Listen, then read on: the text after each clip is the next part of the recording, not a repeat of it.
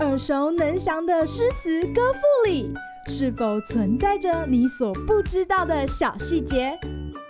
快跟着师傅麦恩居一起补充韵文当中的小惊喜！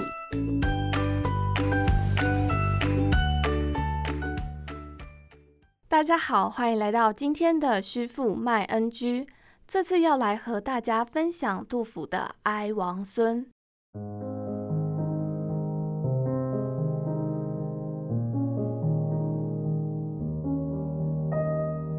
上周师傅向大家介绍杜甫的《兵居行》，主要描写受到战争波及的平民百姓们；而杜老爷这首《哀王孙》，则要来和大家揭示皇亲贵族在战火下的落魄惨况。开头描写胡人将领安禄山攻陷长安后的境况：城内飞来一群白头乌鸦，它们夜晚飞到严秋门上，不停地叫着。还在豪门官邸上啄个不停，城内的皇亲贵族们早已纷纷逃走，以躲避凶恶的胡人。一国之君唐玄宗更是不遑多让，他快马加鞭地出逃到蜀地，情急之下竟然把马鞭打断，马匹累死，更因为太匆忙了，来不及带走其他亲眷。逃跑慢一步的少年王孙，腰上虽佩戴珍贵的玉佩与珊瑚，但却独自在道旁哭喊着：“问之不肯道姓名，但道困苦岂为奴？”一句指出这位王孙怎么也不肯说出自己的姓名，只说因为生活太苦，竟要乞求他人收他为奴。更可怜的是，因为东躲西藏许多天，所以身上无有完肌肤。唉，杜老爷大概也料想不到，昔日镇守北方勇猛的军队，竟然会被逆贼们打得落花流水。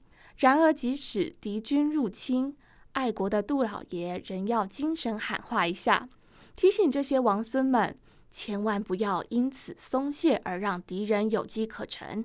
大唐中心还是有望的。今日 NG 点。诗中出现的白头乌，在古代被认为是凶鸟、不祥之物。据说南桥梁侯景篡位后，下令修饰朱雀门，却引来数以万计的白头乌鸦聚集在门上。故诗中出现这种鸟，可能也代表叛军攻入长安城内的不祥征兆。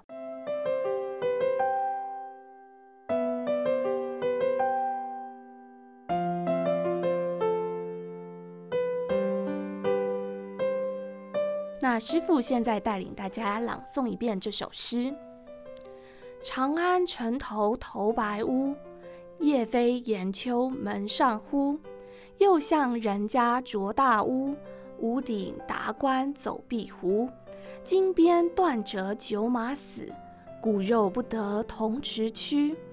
腰下宝珏青珊瑚，可怜王孙弃陆虞。